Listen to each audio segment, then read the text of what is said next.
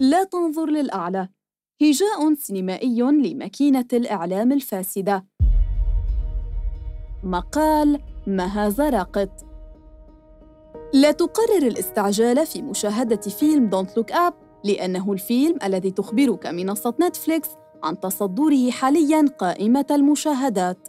لا لأنه يجمع عدداً من نجوم هوليوود البارزين. بل بسبب الجدل الدائر حوله على منصات مواقع التواصل الاجتماعي. تغريدات المشاهدين التي تنقسم بوضوح بين مرحب وبين منتقد هي مدخلك إلى الفيلم. تحضر نفسك لمشاهدته مع شعور بضرورة أن تكون أنت أيضا جاهزا لتحديد موقعك من الاصطفاف الحاصل.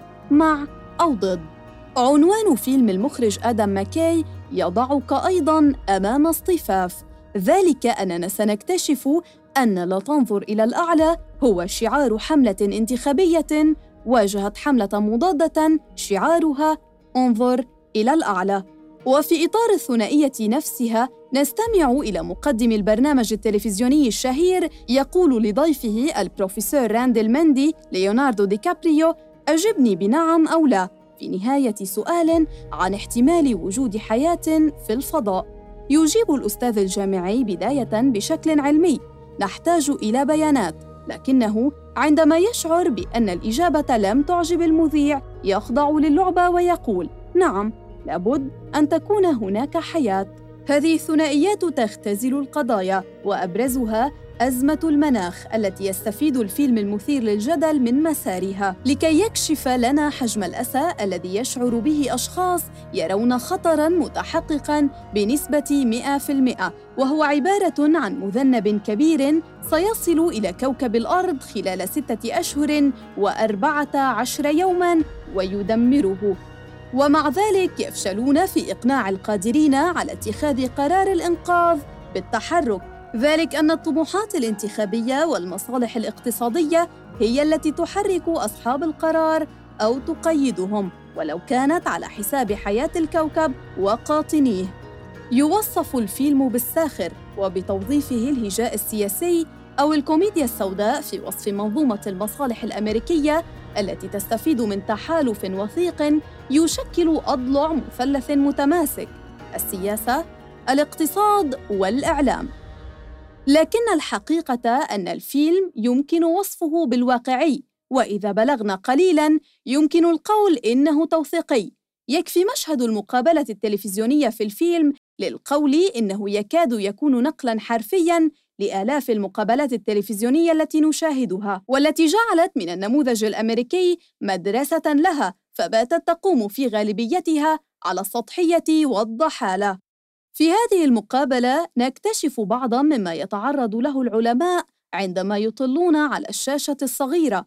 هؤلاء الواثقون من دقة معطياتهم وصحتها يبدون عاجزين عن إقناع الناس بالخطر المتحقق كما حصل مع البروفيسور مندي وطالبته كات ديبياسكي جينيفر لورنس فهل يكون السبب أنهما لم يخضعا لتدريب إعلامي كما نصح أكثر من مرة؟ لكن على ماذا سيتدرب العلماء إعلامياً؟ على أن يقدموا الحقائق العلمية التي تحتاج إلى شرح في وقت قصير لا يتجاوز خمس دقائق أو أن يختزلوا الإجابات فيكتفوا بقول نعم أو لا على أمر لم يتأكدوا منه بعد أو أن يقدموا الحقيقة الموجعة ولكن بشكل خفيف وممتع وعندما تنفعل طالبة الدكتوراه وهي تؤكد أن الكوكب ذاهب إلى الفناء وأننا سنموت جميعاً تتعرض لحملة تنمر واسعة على مواقع التواصل الاجتماعي.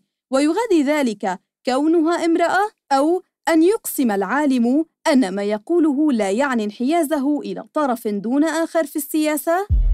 كل ما سبق أعلاه يشكل فعلياً جزءاً بسيطاً مما يتعرض له علماء المناخ والناشطون البيئيون في علاقتهم مع وسائل الإعلام وهناك ما هو أكثر. العلماء مضطرون أن يواجهوا في البرامج الحوارية مثلاً صاحب رأي آخر وأن يجيبوا على سؤال من قبيل هل أنت مع تغير المناخ أو ضده ثم يضطرون للسكوت على كلام من يواجههم بأن كلامهم العلمي ليس إلا وجهة نظر حفاظاً على الموضوعية وهم يتعرضون لإلغاء مقابلة تلفزيونية محددة لهم لأن أحد كبار أغنياء العالم اختار أن يعرض إعلاناً لمركبة فضائية جديدة في توقيت المقابلة.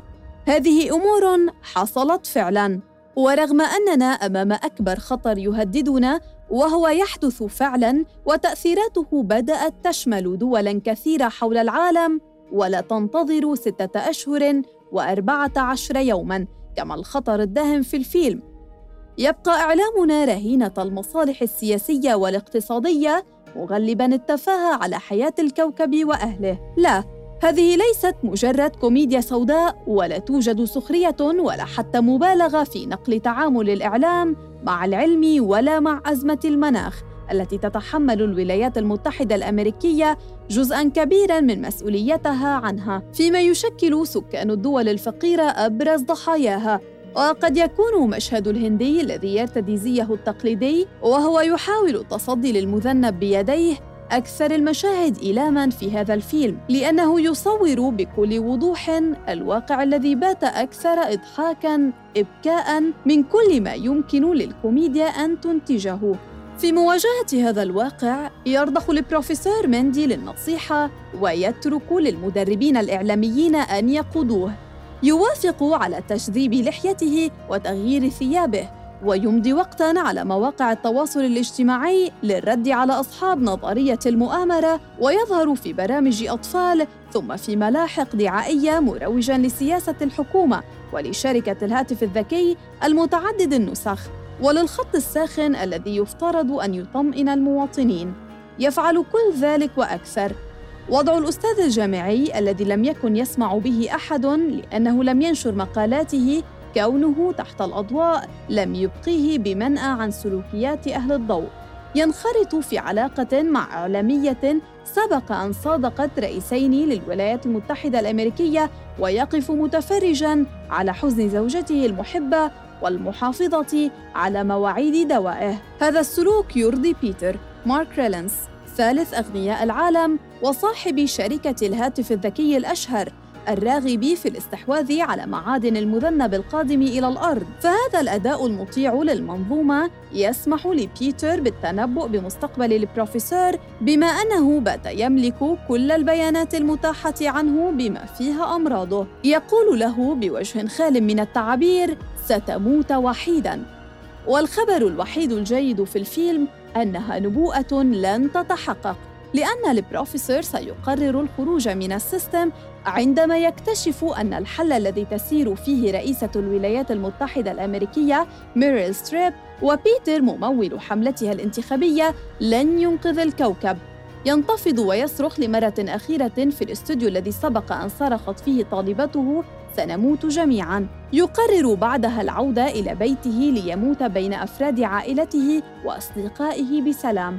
هكذا ينجو من نبوءة أشعرته عند سماعها بالخواء الذي يعيش فيه بما أنه يعرف أن النهاية في كل الأحوال هي الموت. فلما لا يموت بشكل أكثر إنسانية؟ لما لا يموت كما يتمنى جاك هاندي صاحب الاقتباس الذي يبدأ به الفيلم. أريد الموت بسلام أثناء النوم مثل جدي لا أن أصرخ من الرعب كما يفعل ركاب سيارته. مع أو ضد؟ قد لا يكون هذا هو السؤال المناسب. لما لا يكون؟ كيف يمكن لفيلم مصنف ضمن خانة الكوميديا أن يجعلك تبكي؟